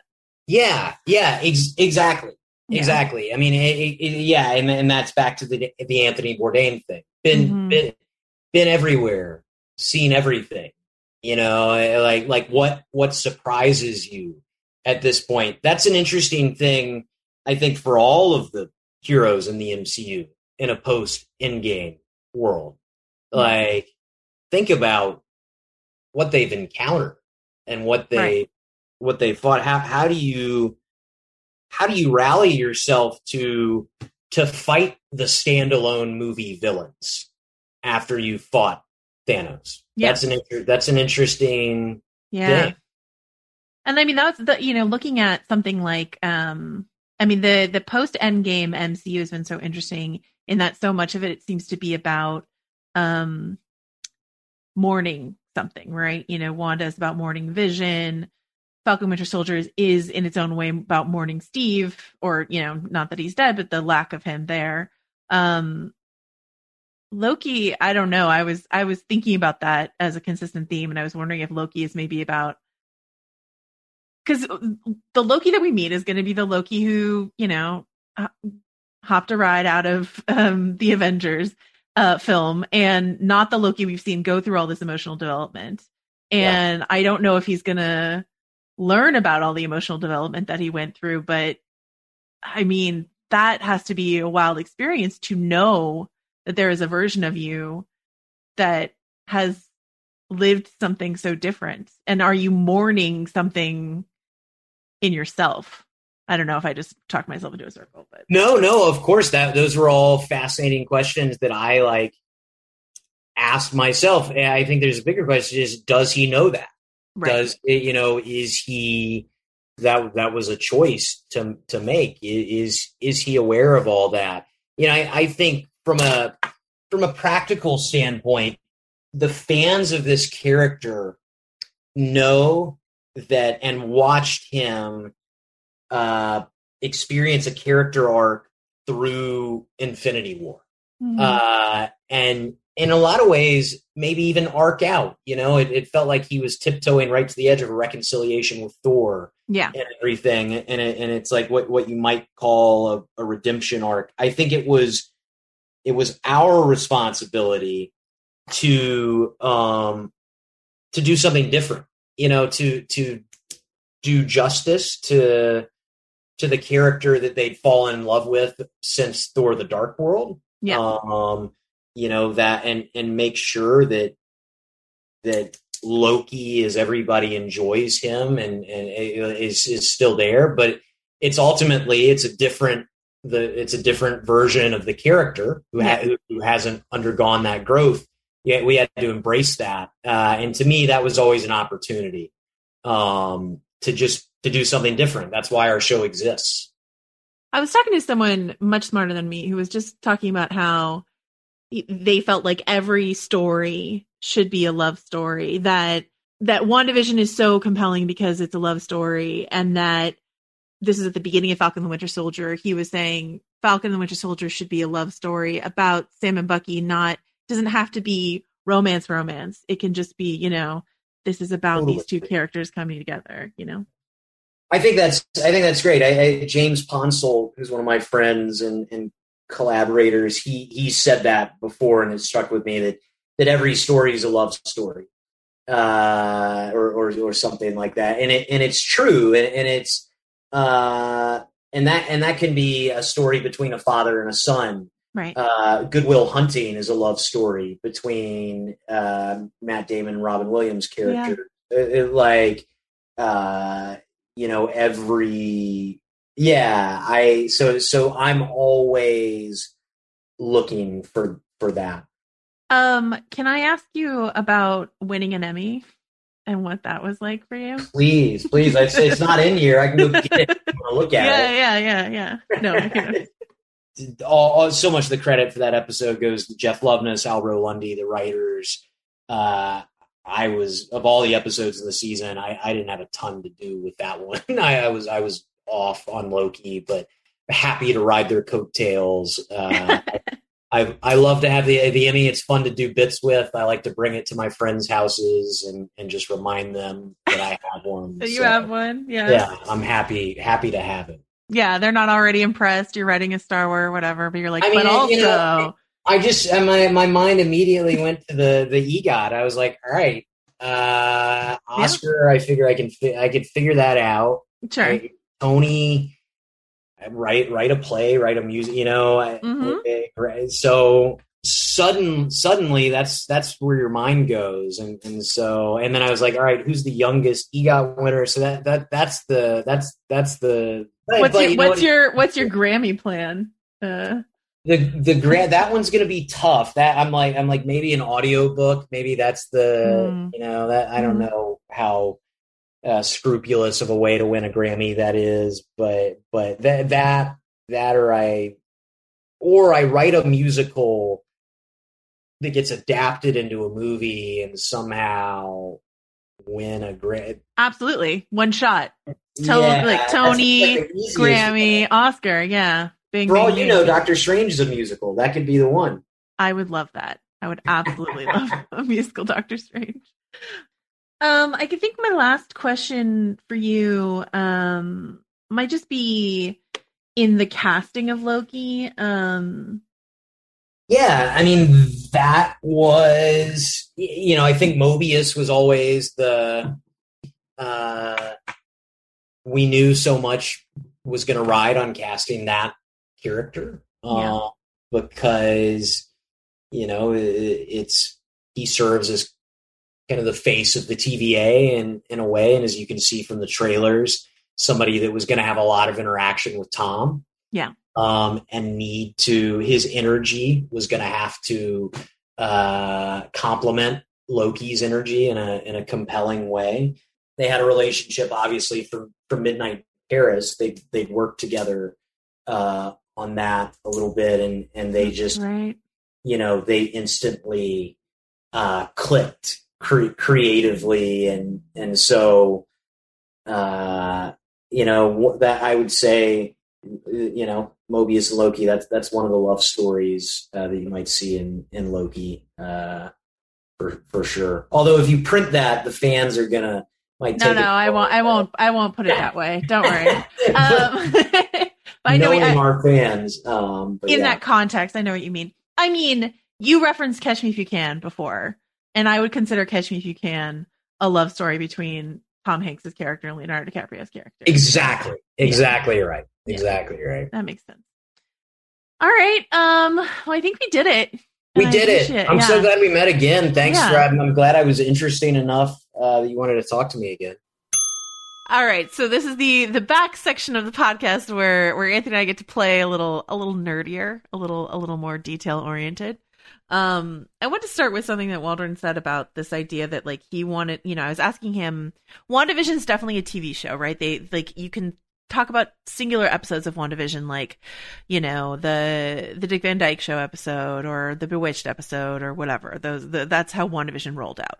And then with Falcon the Winter Soldier, they were saying like, oh, this is a six hour movie. We're making a six hour movie. I really could not pluck out a single episode of Falcon the Winter Soldier, like the one where Zemo shows up, I guess. I don't know. You know, it's a little muddier, right? Uh, so I asked Waldron, like, are you making a film here? Are you making a TV show? And he's like, definitely a TV show. Hmm. This is definitely a show where it's like the one where Loki X. um, and I, I, I was just wondering, like, uh, what you think about that, about like Marvel approaching their Disney Plus opportunity as like a TV versus film, long form Well, film. I do think you have to consider that it's you're telling a story in chapters, and people may binge it, but um, the way a story feels when it's stretched out over um, numerous sections can be different. You know, you need to have some beats there and some satisfaction and resolution each time, in addition to the generation of new drama and new tension and new things that keep you coming back the next time. So it's a different form, you know. In some ways, you could think of the what is what's it called the Infinity Cycle, that whole Saga? yeah. well, I, th- I thought he called it a cycle. Oh, well, Oh, okay, maybe. the Infinity Sure. Saga. Yeah, uh, but it is kind of a cycle, right? Where you've got the three um, phases that all comprise one big overarching story. So you could see them each as like two, two and a half hour uh, episodes of TV, uh, each of them building up to it. I think like what makes them distinct, like what makes these segments distinct, will be interesting. I'm not sure. Obviously, neither of us have seen those episodes yet. But WandaVision, you know, had the had the means of saying this is the '60s episode, this is the '70s episode, this is the '80s episode, this is the flashback episode. Um, this is the very special episode. Uh, it, it had a means, it had a, a little cadence to it. So I'm curious what that cadence will be. I mean, possibly one thing could be like the one with Kid Loki, the one Mhm. with Richard E. Grant Loki, the one with uh, you know, uh, Loki for President Loki from the trailer. You know what I mean? Like DB Cooper Loki, like all this sort of stuff. So like that that was sort of my thought was that maybe it'll be flavored by the other Lokis that he encounters. Yeah. And, you know, that will be that. We'll get to Liddy Loki in a second. Um uh, and that maybe even the font, you know, I was thinking about, you know, how the font of the logo is like four different uh Mm-hmm. fonts, and then it sort of uh, sort of ratchets through. Uh, as you know, if you watch one of the trailers, it'll like ratchet through the different fonts on the different letters. And I was thinking, like, what if each episode had it, like you see the Loki logo and it will like look, it'll be all unified one Loki. That's just a guess, but like this is the one where all the Loki letters are green or are all made of wood or are all gold or like whatever it is. I don't know. Just a thought. Um, all right, so let's let's run through some of the inspirations that Waldron mentioned. Some surprising fun inspirations here. Uh, Catch Me If You Can. Uh, Yeah. the great Leonardo DiCaprio, Tom Hanks, Steven Spielberg film. Well, one of my favorite films actually. Uh, which is about a uh, a con man as played by uh DiCaprio, uh, chased A charming, the world. a charming scofflaw. chased around the world by uh you know a, a cop a cop in the form of Tom Hanks. Uh and uh you know I could see Loki and Mobius sort of slotting into this. What do you think? How do you feel about that? Uh, yeah, I could see that. That's a good comp. Like, you know what's what's interesting is uh, again the character uh, Frank W. Abagnale from Catch Me If You Can. We liked him, and we were kind of rooting for him in the same way that we do with Loki. Like, he's bad, but it's fun. It's fun to break the rules, and even though you know you shouldn't, he shouldn't, or that he's doing wrong, it's like kind of there's just an uh, appeal there. Yeah. Uh, you're you're rooting for DiCaprio, not for the Tom Hanks FBI agent. Uh, well, you're kind, kind of, of rooting for them both, I think, in that movie, and I think that's what makes that movie so beautiful. Is like the one of the best parts of that movie is like the Christmas phone call that they have, where it's this just sort of like beautiful moment between these two characters, where like t- Tom Hanks's character. is almost rooting for Leo as well. you know what I mean? Like a little it's- bit. It's, it- yeah. it's like a father son relationship. Yeah, Like, exactly, like, you know, DiCaprio didn't have that. His father taught him to be a scammer, and uh, Yeah. you know, Tom Hanks is like the steady force, the steadiness that grounds you, and so maybe that's what we're going to get here. But I, I kind of don't see that because I don't think that um, that's the relationship these guys would have struck up. It seems a little more like, almost like overbearing big brother and troublemaking younger brother, like like you, you know, uh, Cain and Abel type situation. One guy goes good, the other goes bad, and uh, the tension between with a, them. with with the Mobius character. yeah, what do you think? Uh, maybe, yeah. I, I, to me, he just looks like sort of uh, a wry, uh, which Owen Wilson character isn't wry, but like a wry, kind of fatigued bureaucrat who Yeah. thinks that Loki might be able to help him. But I don't think of it as like a big. I mean, if I, if you say Cain and Abel, I would think Thor and Loki. You know what I mean? It's a different sort of relationship. Yeah, but know. Thor, We'll- that's the thing is that Thor Thor just doesn't have much interest in Loki unless he's bad. You know what I mean? When Loki's behaving, Thor doesn't pay attention to him. So so this is like point. this is like this sibling relationship where it's like, come on, you can you can do this. Get your clean up your apartment and pay your rent and like, you know, get the boot off of your car that's parked illegally on the street. And like, come on, you can walk the straight and narrow. Like I need your help. And uh you know, I don't know, maybe like a Mycroft Holmes and Sherlock situation. Like, Mm. you know, get yourself together. Yes, you have all these powers, but like, you know, I'm the steady one. You know, the straight man. Uh Abbott to his Costello, let's say. I know I'm maybe. throwing out a lot of disparate You're just throwing out really fresh new comparisons like Abbott and Costello. No, I love I love it. Mhm. Um all right, let's talk about let's talk about Blade Runner as an inspiration here. I'm I'm having Yeah. trouble laying Blade Runner over this. What do you um what do you think? Maybe Well, it's like uh, maybe it's because it's like replicant hunting a replicant sort of thing. Yeah, I don't know. keeping keeping things in order, but then do you really want like the thing? The thing I'm presuming here is that you know Decker in uh, Blade Runner, like I don't know, he starts to realize like I'm destroying these replicants, but they do feel things, like they are human in some way. So am I the bad guy? You know, and I think Yeah. if the point of the show is to catch and kill these offshoots of Loki, you know, maybe at some point he's going to be like, well, you know, why can't we just let them be? You know, that was the tension in Blade Runner. Maybe, maybe we could just let this happen, uh, and we don't have to tie it off. You know, is he that brought up yeah uh, no i like it. He uh, yeah i can i can see a tears in the rain sort of moment uh could Mhm. possibly be coming here. Um he mentioned Inglourious he mentioned uh, tarantino films Inglourious Basterds specifically. Um and in in that reference he was talking about uh because i was asking him i was like okay are we gonna get like zany rick and morty like hopping through time hopping through worlds uh sometimes you know many in the span of one episode? And he was like no he was like, "We're we're gonna get some Rick and Morty esque stuff, but what we're getting is uh uh and and and tell me if you think I'm excited about this, uh, Anthony. Look, he wants us to luxuriate in long scenes of dialogue and tension building. That sounds like the Joanna re- recipe for what makes a Uh, good Marvel movie or series. Catnip, catnip Mhm. to me. I'm excited. So yeah, I mean, I'm I'm just thinking about like the the tavern scene in Inglourious Basterds, one of the greatest uh, film scenes of all time. Uh, you know, with with Fassbender and uh, etc. Um, Mad Men, uh, which we've already talked about a little bit. Uh, we'll get to DB Cooper in a second, but that's a that's a Mad Men adjacent thing. But I think just that that journey of Don Draper is something that he's kind of interested in. He mentioned the leftovers. Uh, he mentioned the line. Uh, did you watch the leftovers, Anthony? I have not. I've read the book though.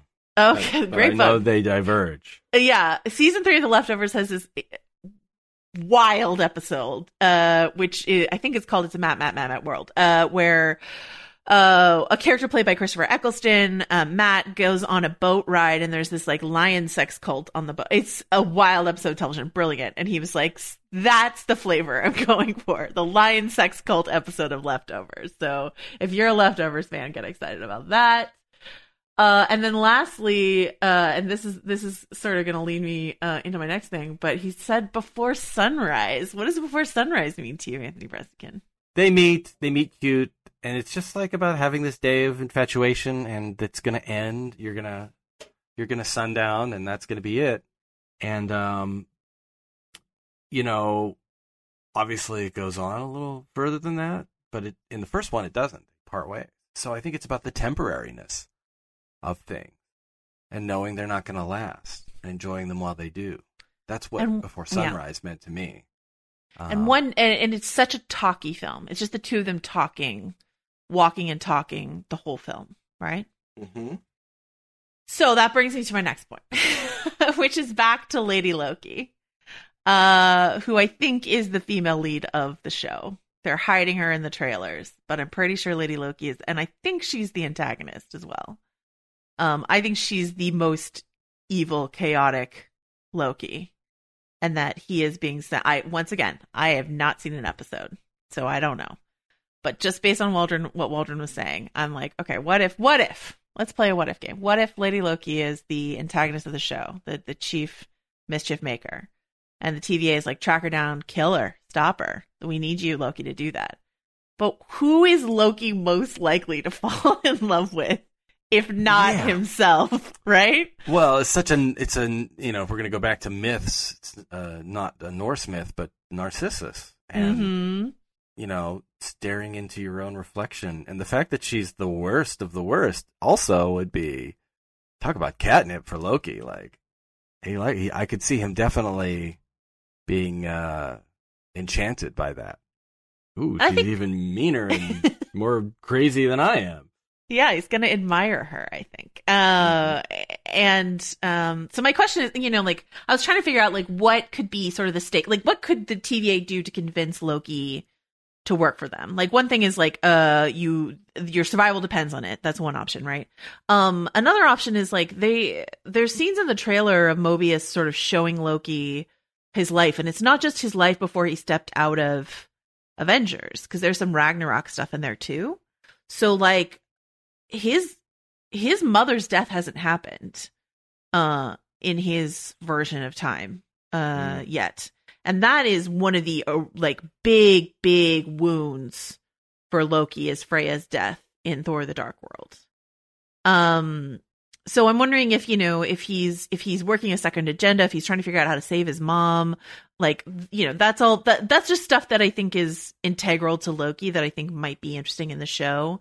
But i whatever's happening, whatever, whatever, he, whoever he's, he's hunting, whatever he's doing, I can only imagine that whatever he says, whatever he tells he's tells the TVA that he's doing, he probably has another agenda running because he's Loki, right? That would be my guess. I don't know. Mm-hmm. Look out for the hidden Loki agenda at all times. You know, have you ever seen the Albert Brooks movie um, with Meryl Streep called uh, "Defending Your Defending Life"? Defending Your life. Yeah, yeah. hmm This sounds a little bit like that, where he dies and then he goes to this bureaucracy and they essentially analyze you. It's almost like a little bit of a court hearing, but it's not a criminal court hearing. It's more like a custody hearing or something where a tribunal looks at your life and you can. You have an advocate. He has Rip Torn as his like supernatural lawyer, and Mhm. and again, it strikes me as like that whole like you're not quite human, but you're this other being, but you look like a human that uh, that our TVA uh, employees are, and you know you've got to essentially prove that your life uh, was meaningful enough that you get to move on to the next level, and that existence and the soul continues this journey into infinity, leveling up every time. And so if you're not if you if you just led a shabby life, you go back and you're reincarnated. and you can go to the past lives pavilion and check out your existence. And I feel like a little bit of this show, the way we're hearing it described, brings that up. The bureaucracy, the supernat fused with the supernatural, the notion of Mhm. like this is your life a little bit. Uh stepping out and examining the whole thing from beginning to end and how you lived it. So I, I, I- gather he didn't cite that as a as a reference, but it sounds a little bit like that to me. No, I, I think that's a great that's a great reference to note. Um, a great film to watch too. Um, Nice thing about Albert Brooks is he has not become problematic, and so we can still enjoy his movies. though some of his movies, like Modern. I tried to watch mod. Is it Modern Romance? I think Modern. Anyway, I tried to watch an Albert Brooks movie on the Criterion Channel recently, and I was like, "Ooh, this is no. This is a no for me." Oh, I love. I, I a love a lot of Robert Bro- Albert Brooks, but some of it is not aged super well. Anyway, um, one thing that I am gonna continue to try to wrap my head around is the fact that Waldron cited Steve Jobs as sort of someone that he connected to Loki. he was like they were both orphans. They both like control. I don't know. I'm I'm gonna I'm gonna think about that one a little a little longer. He, the other the other uh, reference he made that uh, Disruptors of some sort. uh that I hope you'll like is he likened uh Doctor Strange to Anthony Bourdain, uh, which I thought was really interesting. So that's like that's a little peek into his take on Strange for the new Strange film. So, um, but yeah, Steve Jobs. Let's let's just continue to think about that uh, as we go forward. Hmm. All right, we're at the TVA. we're talking about time travel. Let's talk about uh, how this show could possibly affect things going forward. We got an email from from a, a, a listener who said that they weren't really fond about the way in which uh, these shows have to sort of heavily lift other uh, Marvel properties. That WandaVision becomes like a prequel for Doctor Strange, or uh, et cetera, et cetera. Um, I that is I think what these shows will always continue to do, and I think hopefully they will only get more graceful with that. Mhm. Um, so let's talk a little bit about Kang the Conqueror. Is there anything you can tell me about Kang the Conqueror, Anthony Breznican? Well, we get another um, connection here to Lovecraft country. Um, so with Jonathan Majors, he's been cast as that part Mm-hmm. in the uh, Ant Man film, I believe, right? Mhm. Quantum Yeah. Mania. Mhm. So he's a big bad in the Marvel universe, one of the biggest bads there is, and interesting casting, like compelling casting, because I think Jonathan Majors is such a, uh, a, like a likable and and like can you connect with him as a performer, like you root for him. So to cast him as the villain, that's that's like again, it's like just casting a leading man as a as the bad guy. That's an interesting choice. So um, I'm c- kind of compelled to see, uh, or I'm curious to see how exactly they do this. So the other thing about Kang the Conqueror is he is known as a Nexus being in Marvel lore, and the Nexus is what was opened up in WandaVision. Uh, you know, in and she dreamed about it, or in one of those uh, one of those commercials Right. that that were in the series. And the Nexus, of course, is just like infinite doors to different realities. And so Kang is one of the people who can traverse this, as is Wanda Maximoff, uh, and a number of other characters. And these are characters who, I, bel I believe I'm describing this right, exist in every timeline. That in some, you go into some timelines and Anthony and Joanna don't exist there, but we're in others. But uh, Nexus beings exist in every single timeline. They are consistent throughout that. Every I think they're also door you the open. same. I think they're also. I could be wrong, but I think they're also the same in every timeline. So you wouldn't get a Lady Kang, right? Yeah. Like that. That Yes. like the time branches could give you different flavors of Loki, but Kang and Wanda would be eternally Kang and Wanda in all these different branches. Yes, they're the thread that runs through all of Right. that, and so Right. it's the same thread, and that's what makes them unique, and but also very powerful, and also very rare. So the reason we're talking about Kang here uh, in in Loki is um, Kang is is is a is a well known time traveler, uh, a breaker of continuity, um, and a, a, a foe of the TVA in the comics. Um, there are some theories that he might actually be one of the like time. Oh, I don't know what they're called. Time something uh in in in the TVA there's these three statues that Time you see in cops. the trailer these three statues and the three these basically the founders of the TVA. These Mm. three statues, these three faces uh, that you see sort of a couple different times, a couple different places. And in the comics, there are these like three founders of the TVA or whatever. Um, Kang is not one of them in the comics, but uh, some folks have noticed that the card features of one of the statues um, bears a resemblance to Jonathan Major's handsome visage. So it is possible that Kang is somehow involved. I'm not saying Jonathan Major is going to show up, but like that Kang is somehow involved. And the other connection, the big connection, uh, is that Gugu Mbatha Raw's character, Ravonna Renslayer, uh, that's the name of Kang's like great love in the comics. Mm. Um, that he, you know, traveled through time and space and whatever to make it work with this woman. So, I mean, I mean, I, Gugu Mbatha Raw and Jonathan Majors, yes, please give it to me. I would love that. So, um, that might be a connection that we see sort of springing forward, Ant-Man. And something that, Waldron talked about is because Jeff Loveness, his his former Rick and Morty uh, co-writer, uh, was working on Ant Man. They were sort of in conversation as they developed these things. They were talking because they're friends, right? They're both friends who get hired by Marvel from the same show around the same time. Of course, you're going to be talking and being like, "Oh my god, did they tell you that? Did they ask you to do that?" You know, and sort of like there's sort of there's a bit of a spirit of of um and I think Jeff told me that that Waldron helped him on his Ant Man pitch. So there's just a spirit of collaboration there. Um, the other spirit of collaboration that Waldron told me is that he, he, when he was developing, when he was working on Loki, he was right next to the WandaVision writers' room in the Marvel offices. He became really good friends with Jac Schaeffer, who is the head writer of WandaVision. And so, uh, as he pops forward to Doctor Strange too, he was like, I'm picking, I'm scooping up Wanda from Jac and running forward with Wanda. And I have this like personal stakes in this because I don't want to disappoint my friend with what she set up with Wanda Maximoff. So I'm scooping her up and taking her into Doctor Strange. Mm. And I thought that was really interesting. I like that. Uh, friendly rivalries can be such a good thing, productive for creative. But also like, or friendly collaboration, you know what I mean? And, mm-hmm. um, something that he said and Waldron said in the interview is he's like something about well Marvel handing the ball off right like because he was talking about how they talk about time travel in Endgame and how they mm-hmm. have to take that that conception of time travel and Endgame into consideration as they consider time travel in this show right? Um but he was talking about how like you create a disaster in in Loki and we'll leave that for the next writers.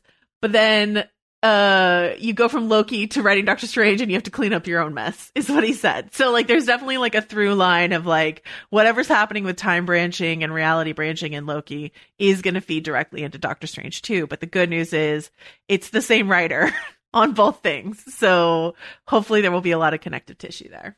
So that's the thing.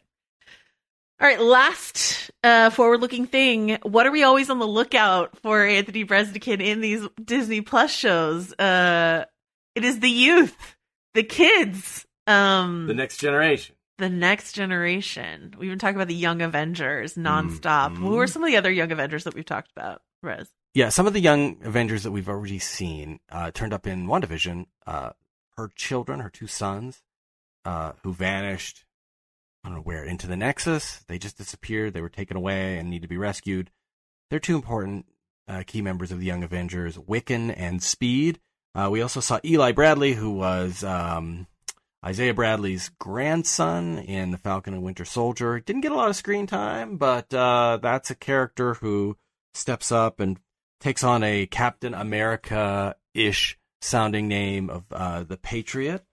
And um, yeah, so then Kid Loki also gets in on the action, right? So that's where we might see a little bit of this.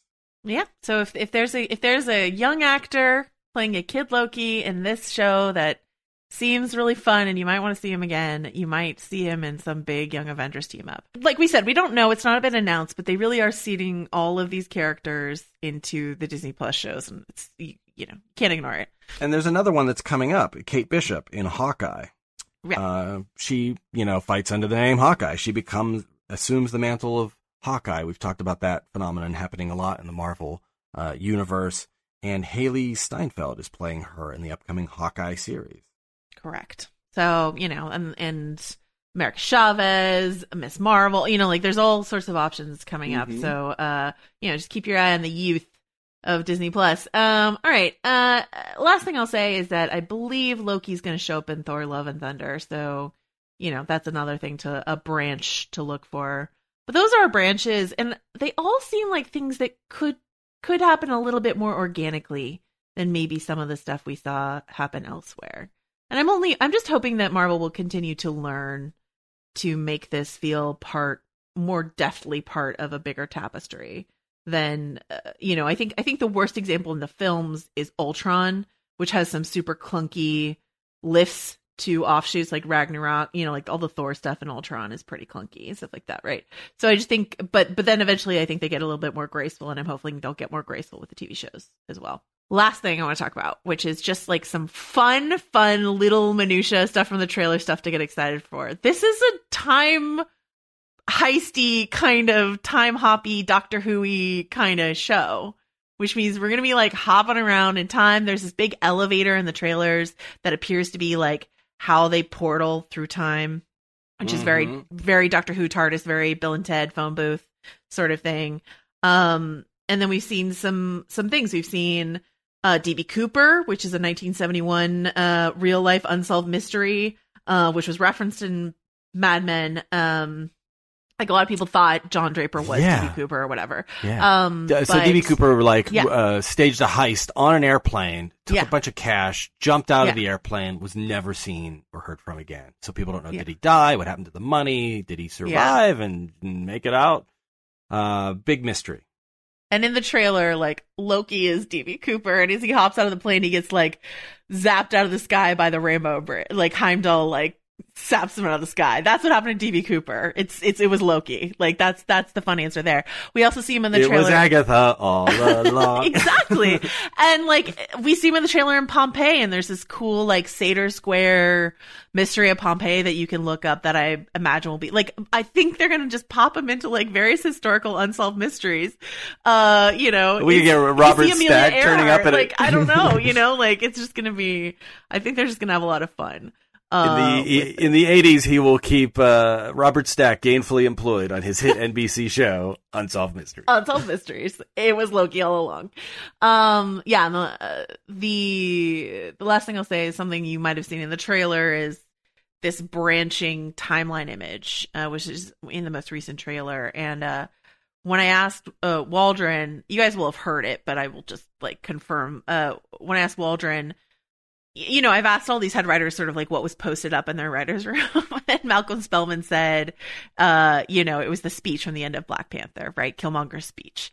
Um, for Waldron, it was these branching timeline images. And he was like, we were constantly looking at them, interrogating them, uh, trying to play the Reddit nerds ourselves essentially so that no one would be able to catch us out in an inconsistency week to week. So, uh, Waldron is aware that we will be, uh, analyzing this time travel show to death week to week. So, uh, he has done his best to keep ah. it consistent for all of us. We shall. And see. nobody who makes anything that has to do with time travel ever steps out of line. That's the toughest thing. Just like built in like, with paradoxes. Totally. He was like, I'm so jealous of the Endgame writers, basically, right? Because they, they got to do time travel. But then, like, you walk out of Endgame and, like, the number one thing you're focusing on is not going to be the time travel paradox. Eventually, we got there. A lot of people like to talk about the time travel paradox of of Avengers Endgame, but like mostly you walk out, you're like, oh, you know, Natasha and Tony, you know, you know, like you're, you're filled with a lot of other stuff. And then once your brain starts cooking, and he was like, we won't have that. It'll be week to week cooking brains, looking at our time travel. So uh, that's what we'll be doing here on the Still Watching podcast, where you can email us your uh, nitpicks with the time travel logic, still watching pod at gmail.com, uh, and anything else you might want to send over and we'll cook your brain. Uh, it sounds good. Uh, Anthony Breznican, is there anything else uh, we want to say before we head out? I'm just dying to watch it. I think that's it's exciting, right? It's gonna be really fun. Yeah. I think so. Uh, I'm I'm thrilled. Uh, so that that is our Loki preview. Uh, we will be back next week with Richard Lawson, uh, with I believe Tom Hiddleston himself also uh, on this podcast on on Thursday mm, next week, making and promises, big promises. I don't usually like to promise, but I'm pretty sure that one's in the bag. a good so one. Tom Hiddleston talk about episode one of Loki next week. Uh, and if not, y'all can email me at stillwatchingpod for uh, breaking my promise to you. Anthony Breznican, until then, where can folks find you? You can find me on vanityfair.com and my personal blog, 101 Ways to Cook a Brain. .net. uh, you can also it's, it's kind of recipes and you know philosophy kind of combined. Uh, you can also find me rewatching episodes of Abbott and Costello uh, to try to make sure I understand all of Anthony's references. Uh, Crying Tears in the Rain. Also Abbott, me. Abbott was the straight man. Costello was the wild card. You can find me on vanityfair.com. You can follow me on Twitter at Joe Wrote This, and we will see you all next week. Bye.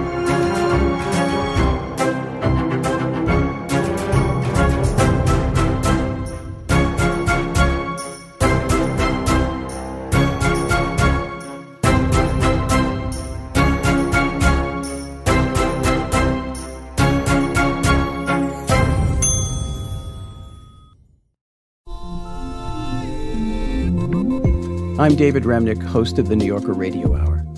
There's nothing like finding a story you can really sink into that lets you tune out the noise and focus on what matters. In print or here on the podcast, The New Yorker brings you thoughtfulness and depth and even humor that you can't find anywhere else. So please join me every week for the New Yorker Radio Hour, wherever you listen to podcasts.